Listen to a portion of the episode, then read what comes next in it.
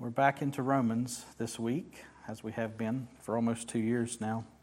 And we are in the fifth point of our outline, which is application, the implications of being right with God. And I think I have in the past mentioned this in passing or not so much passing. I used, years ago, I had a boss and he had a phrase that he used that drove me absolutely bananas. Have you ever had a boss that used that one phrase over and over and over, and you're going, oh my word, he said it again? This guy's phrase was stinking thinking. And he said it all the time. If we were struggling to find ways to fix problems on the job, he would say, You got to get out of that stinking thinking and find some real answers drove me nuts. And it did not motivate me to actually fix things.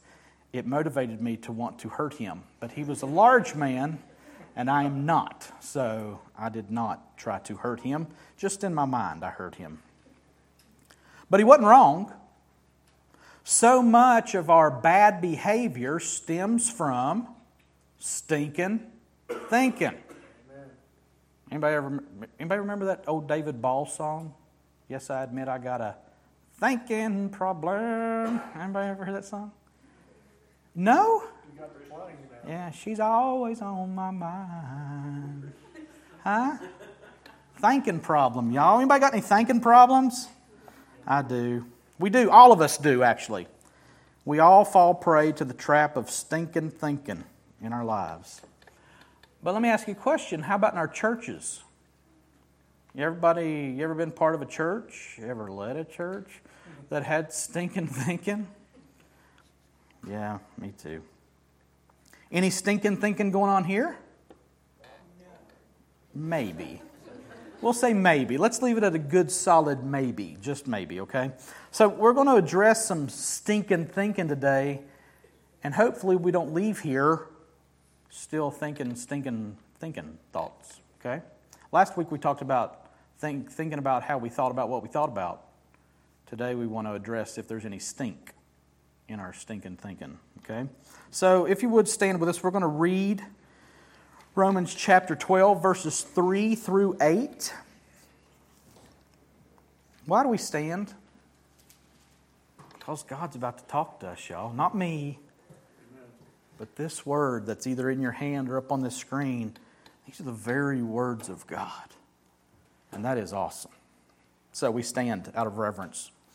For by the grace given to me, I say to everyone among you not to think of himself more highly than he ought to think, but to think with sober judgment, each according to the measure of faith that God has assigned. For as in one body we have many members, and the members do not all have the same function, so we, though many, are one body in Christ and individually members of one another. Having gifts that differ according to the grace given to us, let us use them. If prophecy, in proportion to our faith, if service, in our serving, the one who teaches in his teaching, the one who exhorts in his exhortation, the one who contributes in generosity, the one who leads with zeal, the one who does acts of mercy with cheerfulness. Let me pray. God, I do indeed entreat you this morning that you would do surgery not only on our hearts but on our minds, that we would be those who think rightly, that we would think, as Paul just said, with sober judgment, so that we might know the truth. And Jesus said that if we know the truth, the truth will set us free. So, Holy Spirit, have your way. Correct our thinking and empower us to think rightly as a result of coming into contact with you through your word. We ask it in Jesus' name. Amen. You can be seated. Thank you. Just so you know, my goal was to work verses 3 through 8 today. I just couldn't do it, y'all. I couldn't get it all done um, and not get y'all out of here at 1.30. So um, what we're going to cover today are verses 3 through 6, but just the first half of 6, okay? Um, and I'll, I think I mentioned later, next week, get ready, because next week we're talking about spiritual gifts, Okay? I didn't want to tack that on to the end of this message as the last few verses. I want to address that straight up. And I say that to say, you're not going to agree with everything I say next week, okay? But I do want to present, I, I, I say that, maybe you will, I don't know. But we're not going to tack this spiritual gifts list on the end of this message and just expect you to say, okay, we're going we're to hit it full throttle next week. And next week will be much more of a teaching session than a preaching session. We're going to branch out of just Romans and look at 1 Corinthians, look at the lists of gifts, and talk about are these things still real today? So, be prepared for that and pray about that. But today, we look at verses 3 through 6a. And we'll start with verse 3, because that's the first one. And it's a big verse, and it'll actually take up the bulk of our time this morning. Let me read it again. For by the grace given to me, I say to everyone among you, not to think of himself more highly than he ought to think, but to think with sober judgment, each according to the measure of faith that God has assigned. Now, listen, you see why the focus is thinking this morning? How many times do you see the word think up there? Well, not to think of himself more highly, not to think, but to think with sober judgment. Three times in this verse, we see the word think. And last week, like I said, we talked about how we think about what we think about and how we were supposed to be what? Transformed by the renewal of our minds. So, what we think about is very, very important. And I mentioned last week, Paul would say at one point to the Corinthians, to every thought captive. Now, I don't know about you, but that sounds incredibly tiresome to me. This seems really hard to take every thought captive. How many times have you been driving up the road and you get home? How did I get here? Because I don't remember driving. Because you were thinking off somewhere else. The way we think, how we think, the discipline in our thinking is so very important. But this verse addresses something very specific about the way that we think, doesn't it?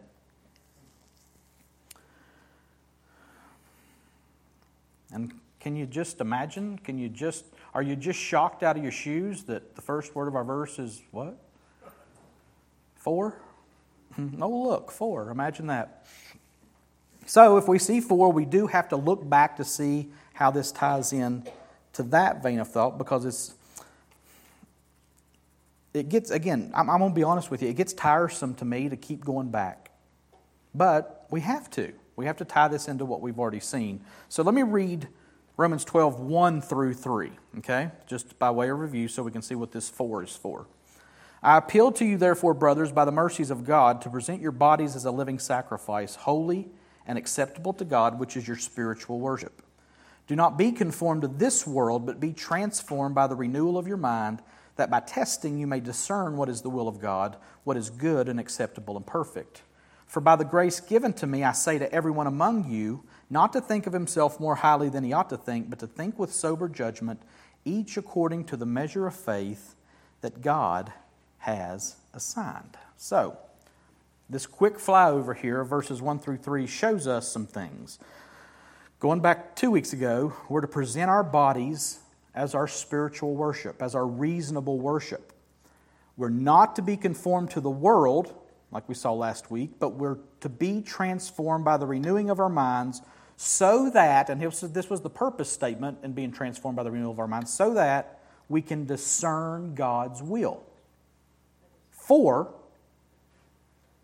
now directly, we don't see a big connection between verses 1 and 2 and this 4 going into 3, but we will.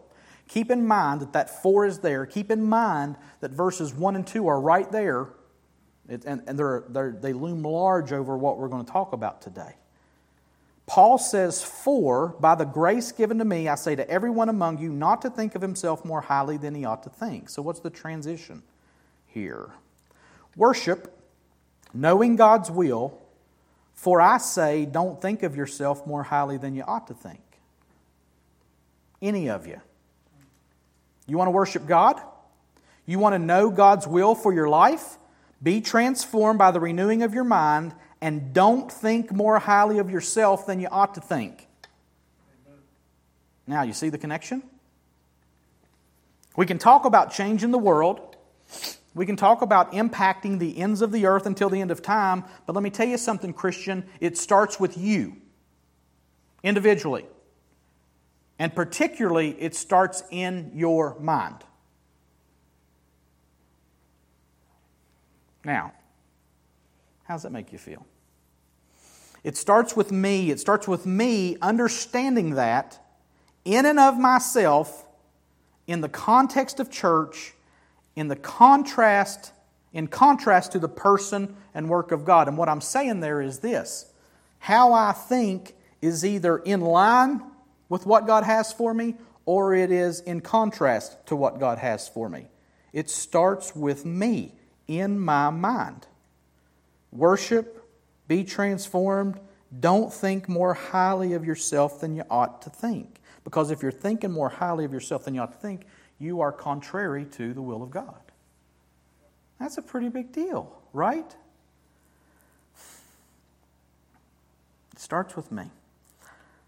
I am not to think more highly of myself than I ought to think.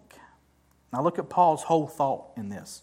For by the grace given to me, I say to everyone among you not to think of himself more highly than he ought to think, but to think with sober judgment, each according to the measure of faith that God has assigned. Now, this is a pretty big deal, y'all. Paul prefaces it by saying he is saying this by the grace given to him. Now, I would expect something major and monstrous here, appealing to God's grace for the Christian, like saying, Storm the gates of hell once you know the will of God. Instead, by the grace of God, Paul says, think rightly of yourself. Not more highly than you ought to. Don't be conformed, be transformed, discern God's will, and by God's grace, don't think too highly of yourself, but think with sober judgment. And I'm going to tell you again, this is the truth of it. People, this is a huge deal. I'm pumping it up as, as far as I can pump it up. I'm blowing it up, not out of proportion. This is a big, big deal. It is imperative that we get a hold of this thought. And it takes God's grace to hear, understand, and live this out. So, the first thing we need to ask is what does it mean to not think of ourselves more highly than we ought to think? What does that mean? And it's not it's not overly complicated. We live in a time and place where the world is teaching us what? And we talked about this some last week. The world teaches us and preaches to us what you deserve, what's best for you, what you want. I'm going to say some ad slogans. Some of y'all might remember them. Some of them, they might still be active today. I don't know. You deserve a break today. Have it your way. Be the best that you can be. I like this one. Obey your thirst. now, what? Any Beatles fans in here? Me and my family, that's about it. They had a song, and this was back in 1968, that kind of captures the feel of all this. The, the song is called I, Me, Mine. And it wasn't popular, it was kind of an album song, wasn't released. But listen to the words of this song. All through the day, I, me, mine, I, me, mine, I, me, mine. All through the night, I, me, mine, I, me, mine, I, me, mine. Now they're frightened of leaving it. Everyone's weaving it, coming on strong all the time. All through the day, I, me, mine. Sounds like somebody's writing my biography, is what it sounds like. We are consumed with ourselves. It's the natural order of things. Why? Because there's sin in the world. We talked last week about infants not caring if you want to sleep or not. Wet diaper, wake up. I'm hungry, wake up. I don't want to be asleep, wake up. Why? Because we all have this self bent We're born into a world where we are like one of those concave mirrors. Everything comes into here, everything's focused here, and it distorts everything like those mirrors do, and everything revolves around me. That's how we are born. Amen. And some of us are 43 and we still think that way. We are born self inflated, self focused, selfish, selfish, selfish. Not shellfish, by the way. Some of y'all are allergic to that. We don't want to go there. But we're okay with selfish, right? we are consumed with self. But we are not to be conformed to that as Christians. We are to be transformed by the renewal of our minds so that we can know the will of God and think rightly of ourselves, not more highly than we ought to think. Now, listen, as somebody who has struggled over the years with control and manipulation and selfishness, I know the depths of my depravity. And I know that I've got to search my heart and I've got to think about what I'm thinking about and why I'm thinking about it and how I'm thinking about it because deep down, I am really concerned with me. And that's the natural state of me and you. All through the day, I, me, mine. But here Paul says not to think more highly of ourselves than we ought to think. What's that mean? It's a call to not think I am better than anyone, that I'm more important than anyone. When I think more highly of myself than I ought to think, I elevate myself and raise myself above other people. And Paul says plainly here don't do that. Don't think that way I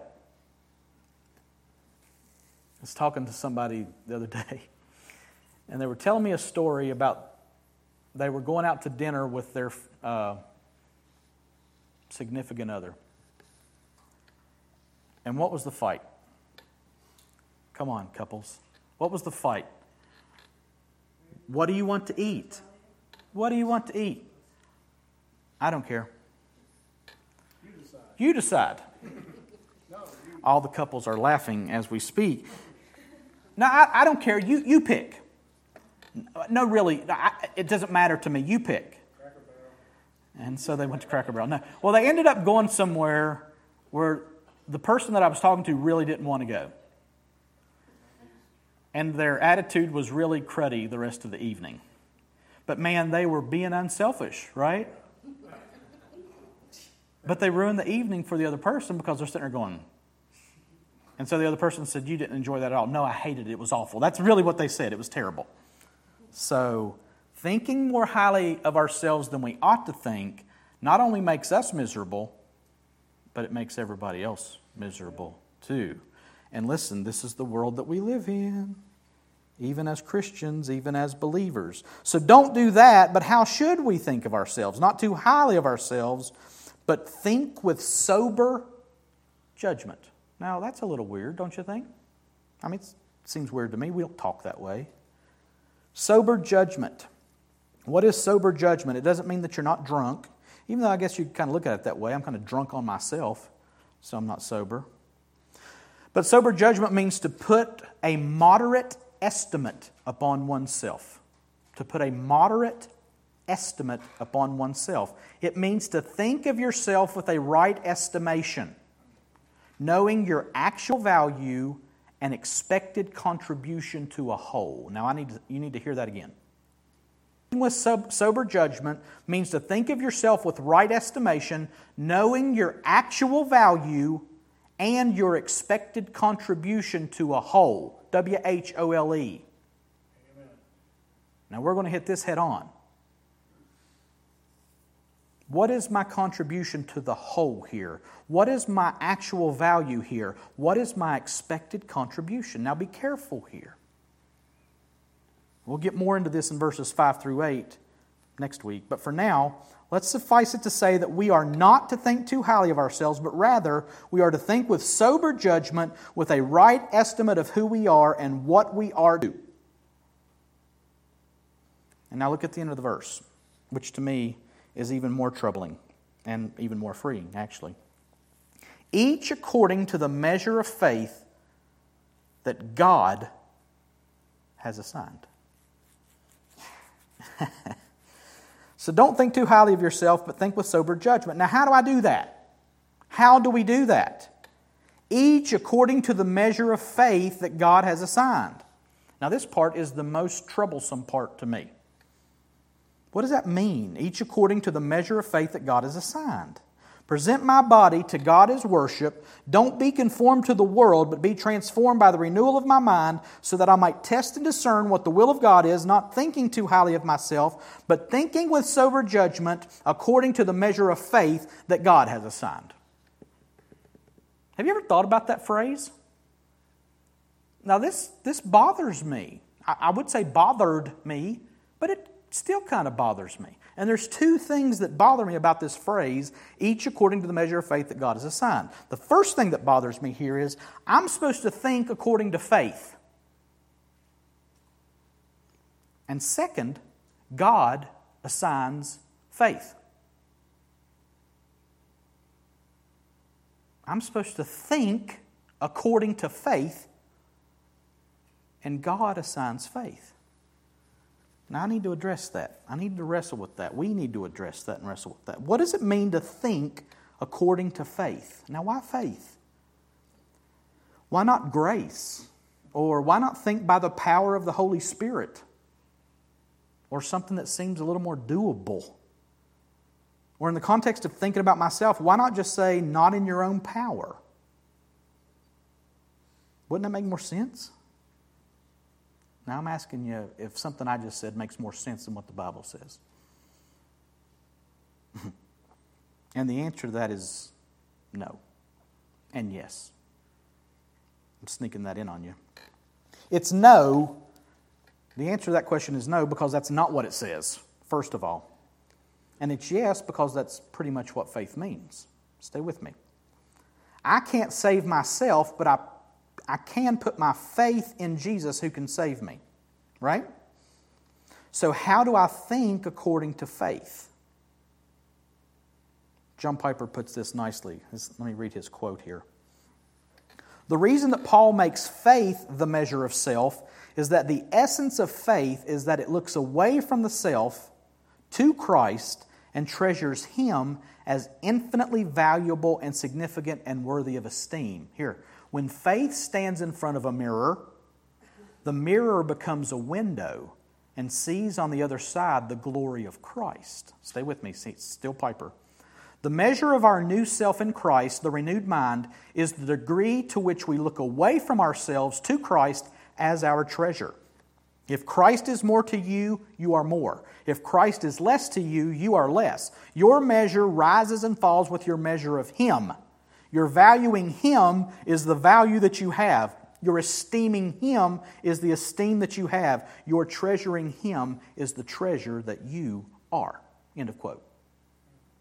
So, the measure to which I look away from myself to Christ in my thinking determines how rightly I am thinking. In and of myself, I will sabotage myself. In and of myself, I will think wrongly. But in my thinking, as I seek to take every thought captive to the obedience of who? To the obedience of Christ, I look away to Christ. Christ, how should I think? Christ, what should I think? Christ, what do I do with what I think? That is the measure by which our thinking will be successful. So it's by faith that we think.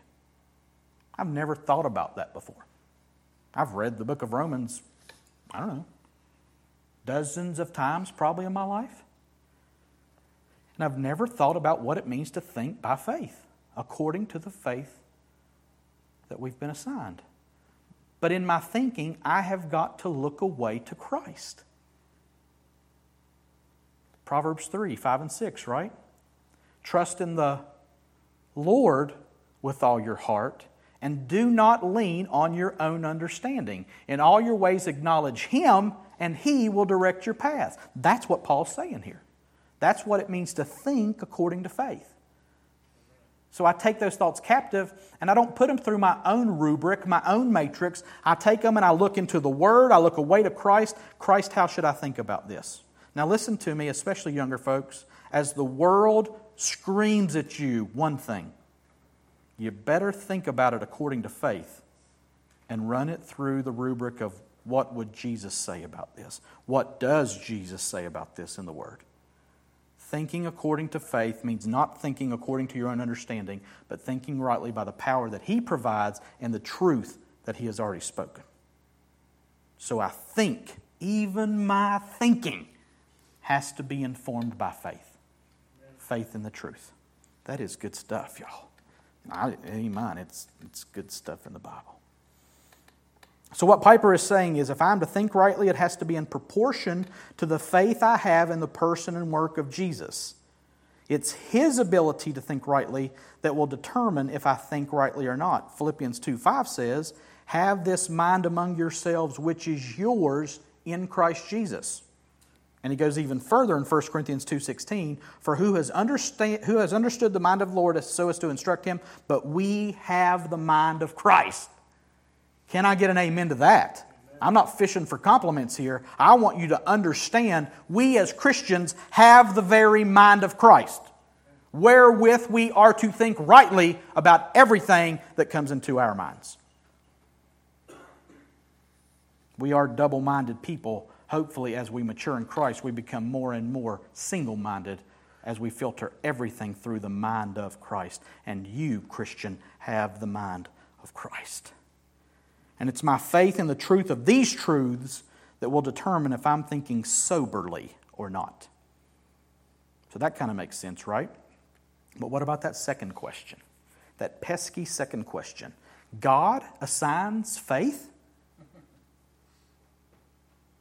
You okay with that? Now, did you hear what I said, though? I said God assigns faith.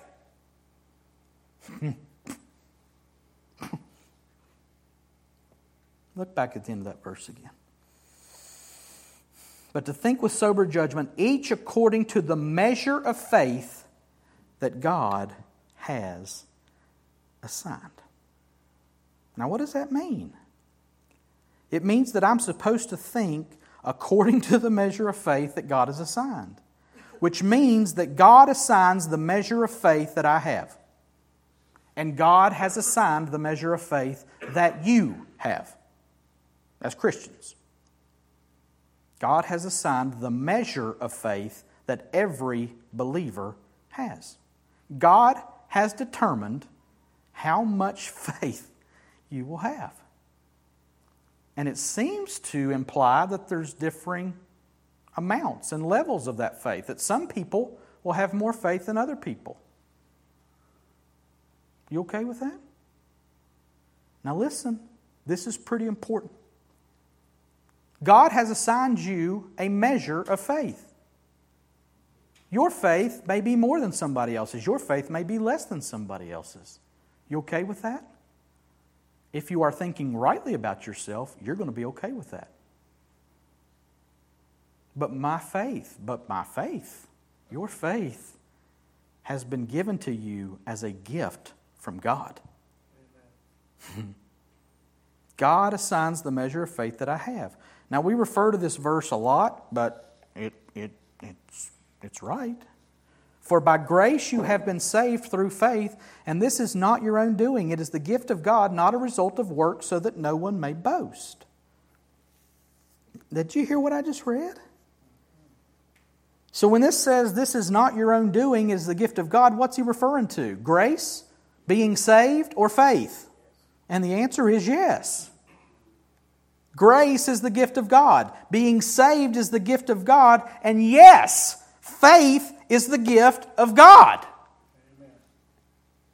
Now, put that in the context of thinking soberly about ourselves. Even the faith that you have, even the faith that you are called to think according to, is a gift that was given to you by Almighty God. The faith that saved you was a gift from Almighty God. Well, that's not what that means. Yes, that is exactly what that means. Hard to be proud. Pretty hard to think not rightly of yourself when you realize that everything you have is a gift.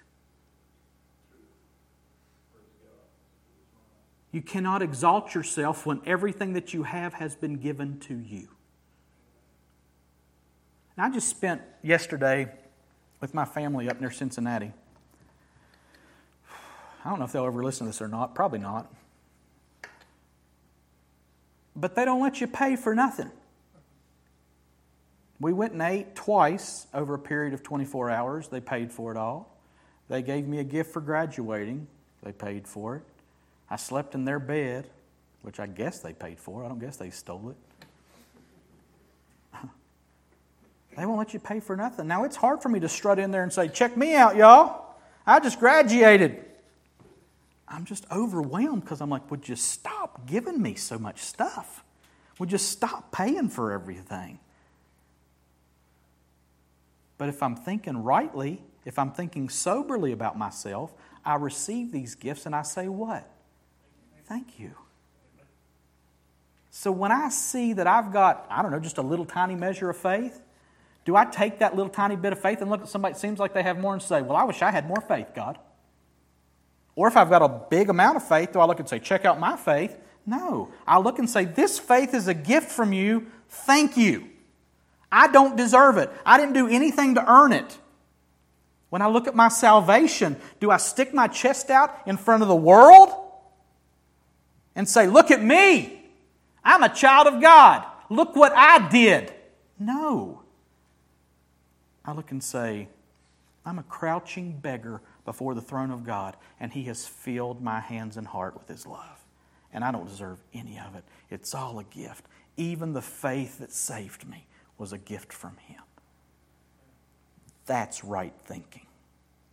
That's sober thinking. And when we look in the context of the body, which we'll address more later in this message and next week, it's real hard to be upset about your gift when you realize that it's a gift. It's real hard to want somebody else's gift when you see the gift that you've been given.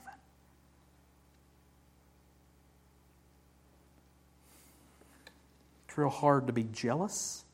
It's real hard to be proud when you're thinking rightly about what God has given you, even down to the faith that saved you. That's why I love the doctrines of grace. They are so humbling and so exalting. God, I didn't do this. You did this.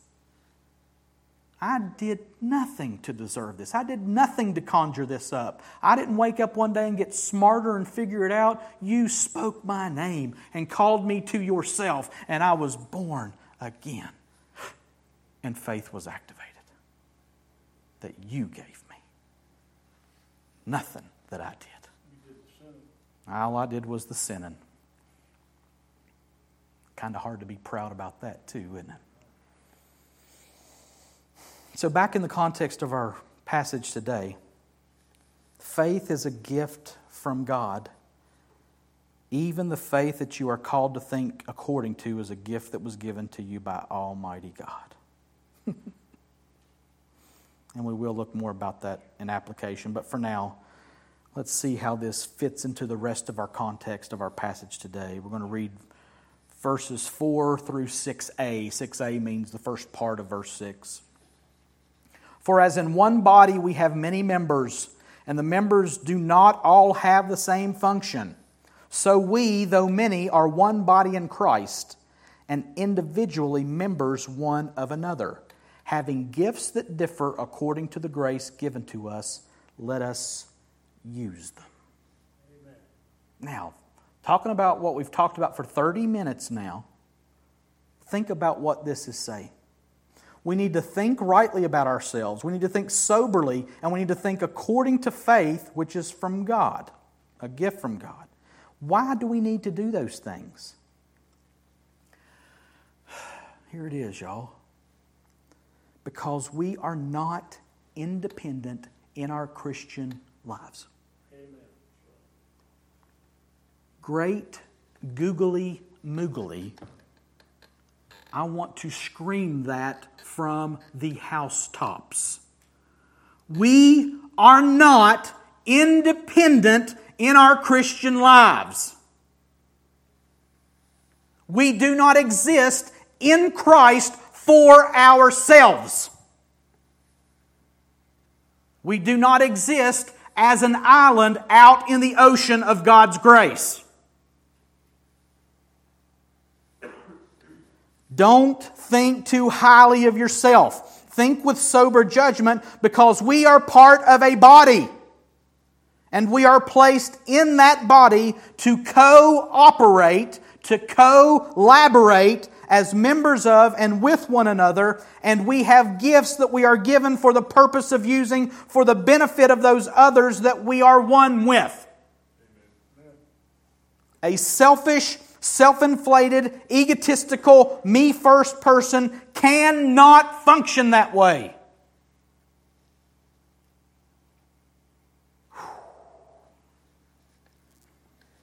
That gets my heart racing. And I got to be careful. Let's just walk fairly quickly through this section of the passage. We are one body. Right? For as in one body. Who is we? Christians, believers. We are one body. Okay, that's pretty pretty plain. That's basic Christianity. We are the body of Christ, and I could I didn't put all these up here, but Ephesians 1, 22 through 23, Ephesians 3, 6, Ephesians 5, 23, Colossians 1, 18, Colossians 1, 24, and 1 Corinthians 12 and following at least show us that we are the body of Christ as believers, one body, and that body is Christ's body. And as such, how many bodies does Jesus or anyone else for that sake have? Anybody got a spare body laying around? I could use it, by the way, if it's in better shape than this one. How many bodies does Jesus have? One. And we are that body. You say, now wait a minute. The man Jesus Christ is in a physical body in heaven. That's true. And we are the analogous and literal body of Christ upon the earth. Jesus Christ still has a life to live upon this earth today. How do you live your life? You live through your body and exalted at the right hand of God, seated in heaven, the man Jesus Christ still lives his life on earth today through his body, which is the church. So, how many bodies does Jesus have? He's got two. He's got two. And one day, he's going to have one. We're going to be made one with him at the marriage supper of the Lamb. The two shall become one flesh. Oh. It's too much to think about right now. But we are one body. And this body has many members. For as in one body we have many members arms, legs, neck, back, ears, eyes, eyelashes, leg hair, back hair. Oh, some of y'all don't have that, but I do. And all these members do different things, and all and the members do not all have the same function. They don't all do the same thing. So we function in our Christian life as such one body, many members, no body having the same function. The old saying is if two people are exactly the same, one of them is not necessary. And to that I say, Amen. In a marriage, if two people are exactly the same, one of them's not necessary. We are complementarians. We won't get into that today. We have different roles. We all have different gifts. We're all members of the same body, but we don't all have the same function. In the body of Christ, the church, we all have a different specific function. We all have a specific gift that we use to bless the other members and thus glorify God. And how do we exercise these gifts? So we, though many, are one body in Christ and individually members of one another, having gifts that differ according to the grace given to us. Let us use them according to the grace given us. Now, that sounds a lot like our thinking, doesn't it? We think according to faith, and we exercise our gifts according to what? The grace that has been given to us. We can't think apart from faith, and we can't exercise our gifts apart from grace, which has been given to us. Imagine that. you don't conjure up grace either. Interrelated, interconnected, operating by God's grace and our faith in Him. This is the normal, proper Christian life. And now, do you see why you have to think rightly about yourself in order to do it? It would be really easy to think too much or too little of ourselves and thus forfeit the role that we are to fulfill that has been given for us to operate in. I can hear and have heard many, many times in my life the objections from different people at different times. Well, I shouldn't have to stack chairs. I'm the preacher. Who said that? or, well, nobody would care if I'm at church or not because I don't do anything. The reasons, the excuses, the pride, the self loathing, all of it leads to a wrong thinking, an improper view of oneself, which is detrimental to the life of the body. Self loathing is pride. And we'll get there. You see the value in right thinking in all of this? Do you see the need for being transformed by the renewing of your mind? Do you see how it connects with testing and discerning the will of God? These are not just willy nilly sentences that have no connection to each other. And the primary goal of all of it is worship individual worship that leads to corporate worship, which leads to the glory of God being on full display through the body of Christ. And you can't do it if you aren't thinking rightly about yourself. So we better stop there for today.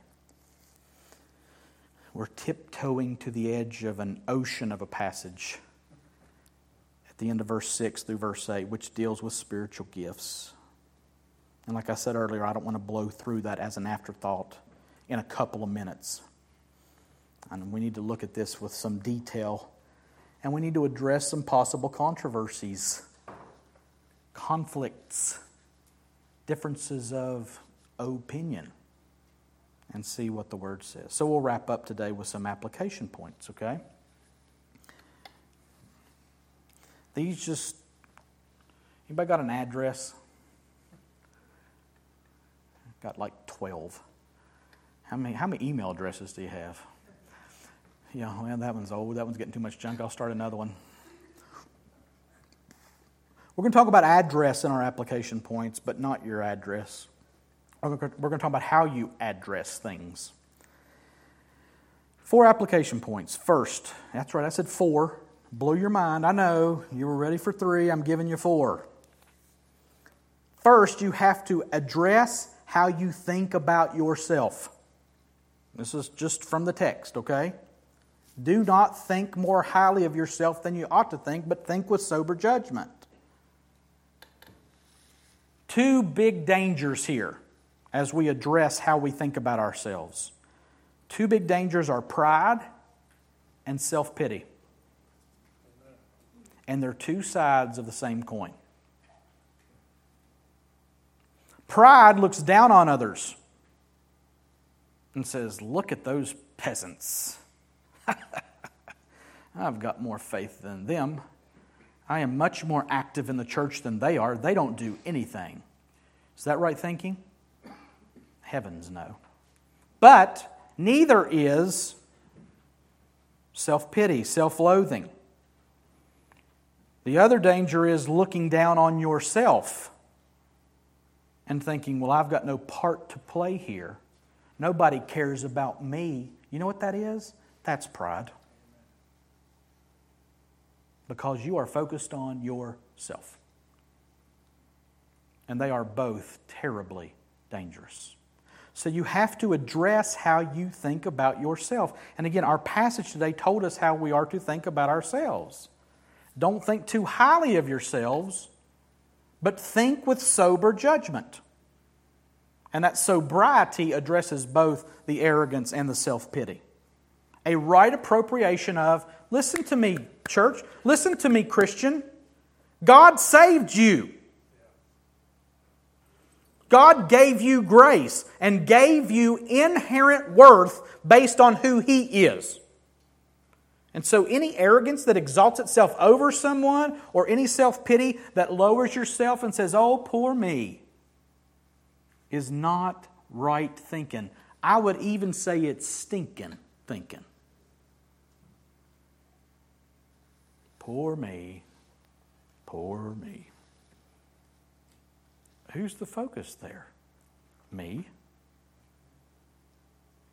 So address the way you think about yourself. You're not too important, but you're no less important than anyone else.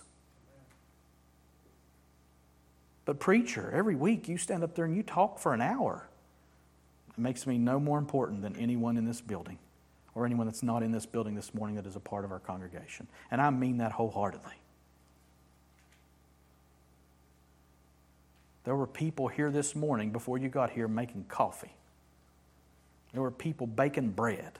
There were people praying for this service. There were people who were just fighting a fight to get here. And every single one of them has a part to play, not just in what's going on here on Sunday mornings.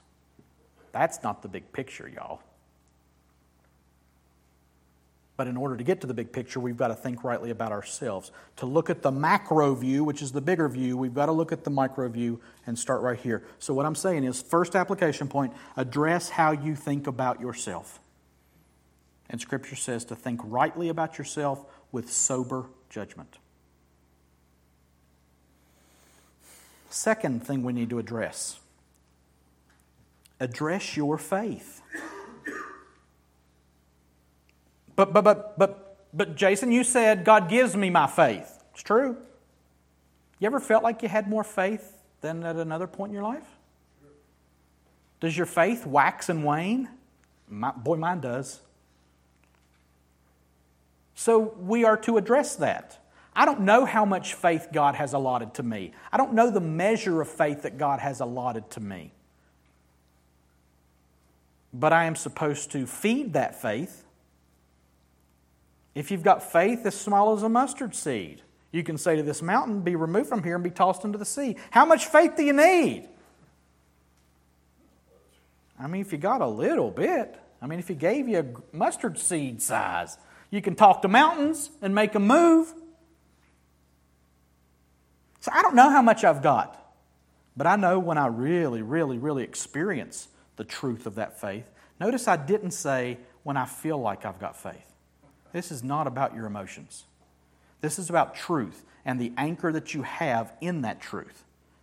Faith is always based on facts the facts of who Jesus is, the facts of what the Scripture says, the facts that you are accountable to other people, the fact that other people speak into your life, which builds up your faith, tears down that false faith that's in yourself and in the things of the world, and builds up, building each other up what? In our common faith. So you've got to address your faith. You can't just, oh, ho hum, well, I got faith. God gave me faith. That's all I got. No, you got to say, this is the faith that I have. I'm going to feed it. I'm going to nurture it. I'm going to anchor it in the truth of who God says I am through the scriptures, through my brothers and sisters in Christ. And I'm going to work to beef that faith up and let it be as strong as it can possibly be in the truth of who Jesus is and what He's done for me. This is not passive faith, this is active faith. So address your faith, feed your faith.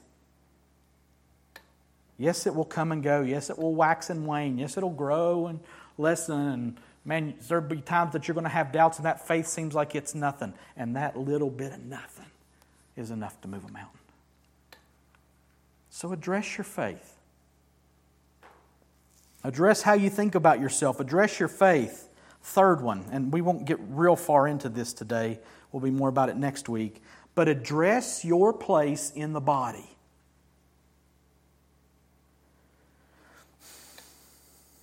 And we'll look at gifts and other things in different places next week. Anybody ever watch any wrestling? Like professional wrestling? Anybody familiar with The Rock? Dwayne Johnson? He had a, he had a statement that he said all the time Know your role. That's good, y'all. the gospel according to the rock, not what I'm looking for here.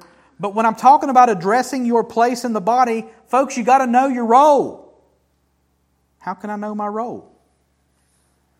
You could ask somebody, hey, what could I do? What, how could I help here? What, what do you need? What do we need? You can look in the scripture and see what it says about our roles. Look at this 1 Corinthians 7 17. Only let each person lead the life that the Lord has assigned to him and to which God has called him. And then he says, This is my rule in all the churches. I love the simplicity of that. Only let each person lead the life that the Lord has assigned to him and to which God has called him. God has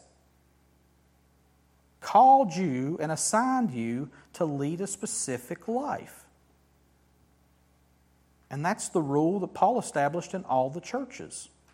Now, listen, we talked last week that the will of God is not a tiny dot, but it's a wide open space.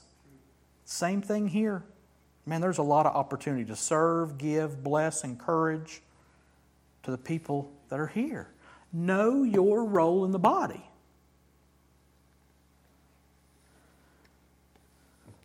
Also, like this For none of us lives to himself, and none of us dies to himself. For if we live, we live to the Lord, and if we die, we die to the Lord. So then, whether we live or whether we die, we are the Lord's. Your role, first and foremost, is you are the Lord's. You belong to Him. He has given you everything you have. Start there. You want to know what your role is in the body? First and foremost, know that you are the Lord's.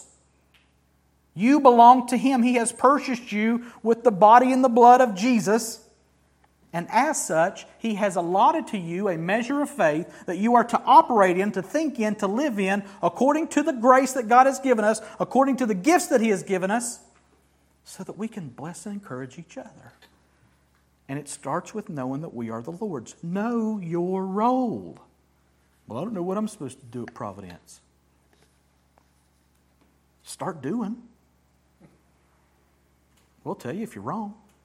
Promise. Every week I hear where I'm wrong. and that's good. I want that. Know your role. Address your place in the body. Address how you think about yourself. Address your faith. Address your place in the body. And finally, listen to me. You're not going to remember this application point, it's too long. but listen to me. You can go back and listen to it again.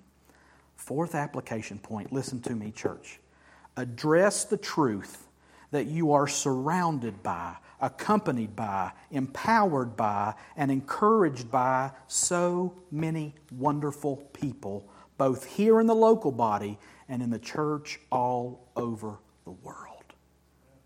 You, you feel lonely? You don't, you, you don't have to. I'm not going to sit there and tell you not to feel lonely. What I'm going to say is look around you, church. These people love you. The Lord has placed you in a body where people love you and treasure you and value you. You know how we fight anxiety? You know how we fight depression? We fight those with truth. So when that voice comes knocking and says, Nobody loves you, take a picture right now. Click. These are the people that love you. These are the people that care about you that if you called them at 3:30 in the morning and said I need you to come over, let me get my Crocs on. I'm coming. That's why I wear Crocs because they're easy to get into at 3:30 in the morning when somebody calls. That's a bunch of crock, ain't it? Address the truth that you, Christian, individual Christian, married Christian family, single Christian, address the truth that you are surrounded by, accompanied by, empowered by, and encouraged by so many wonderful people, both here in the local body and in the church all over the world. I can go to Africa right now and be surrounded by Christian brothers and sisters. I can go to Poland right now and be surrounded by brothers and sisters. Janetta, where's Janetta? I can, right there beside Poland. You're right there. Japan's right there beside Poland. You can go to Japan in a few weeks and be surrounded by brothers and sisters because God loves us so much, He wants us to be surrounded by people who love us and care for us. Whew. Man, that's good news. And I'm telling you what, I sit in that therapy office day after day, and people are lonely. And people are hopeless. We need not be, church. We need not be. Yes, you should address your place in the body, as we said before, but understand that the body is mutually inclusive and mutually beneficial. And our life together is lived in order to magnify the head. And who's the head of the body, y'all? Jesus is. Now, I'm going to do something a little bit dangerous. I'm going to read in closing 16 verses out of Ephesians that sums this up as we talk about addressing how we think about ourselves, how we address our faith, how we address our place in the body, and how we address this truth of knowing that we are part of something that is wonderful, beautiful, and powerful to help us live our lives. Ephesians 4 1 through 16. Listen to this. I, therefore, a prisoner for the Lord, urge you to walk in a manner worthy of the calling to which you have been called. Sounds a lot like Romans 12, doesn't it? with all humility and gentleness, with patience, bearing with one another in love, eager to maintain the unity of the Spirit in the bond of peace. There is one body and one Spirit, just as you were called to the one hope that belongs to your call, one Lord, one faith, one baptism, one God and Father of all, who is over all and through all and in all. But grace was given to each one of us according to the measure of Christ's gift. Therefore it says, When he ascended on high, he led a host of captives and he gave gifts to men. In saying he ascended, what does it mean but that he had also descended into the lower regions of the earth? He who descended is the one who also ascended far above all the heavens, that he might fill all things. And he gave the apostles, the prophets, the evangelists, the shepherds, and teachers to equip the saints. Boy, that sounds familiar. For the work of ministry, for building up the body of Christ. Listen until we all attain to the unity of the faith and of the knowledge of the Son of God to mature manhood, to the measure of the stature of the fullness of Christ, so that we may no longer be children, tossed to and fro by the waves, and carried about by every wind of doctrine, by human cunning, by craftiness in deceitful schemes. Rather, speaking the truth in love, we are to grow up in every way into Him into Him who is the head, into Christ, from whom the whole body, joined and held together by every joint with which it is equipped, when each part is working properly, makes the body grow so that it builds itself up in love. Y'all, that's good, good stuff. And when we think rightly about ourselves, this is what we get. I want that. I'm going to tell you a little secret. I got that. So do you. we will address gifts next week, but for now, know that as we think rightly about ourselves and think by faith and employ our gifts by grace, we serve together, love each other, and mature together while we grow up in every way into Him who is the head, into Christ. Y'all, that's some good, right thinking there. Not a bit of stink to it at all. Let's pray. God, you know our frame, that we are but dust. But so was Adam. And you breathed into his nostrils the breath of life, and he became a living soul even now, Lord Jesus, breathe on us that we might experience the very life of Christ in us and through us as we grow up into maturity into the head. God, I pray that by the power of your Holy Spirit, that you would help us to think rightly of ourselves individually with sober judgment so that we can love and serve the people that you've placed around us and be loved and served by them as well. We need your help in that, God. because we are selfish, whether it's through pride or self loathing. We're very selfish, but we don't have to be. You have given us a way not to be. Help us to think rightly and give you glory and love and serve each other. We ask it in Jesus' name.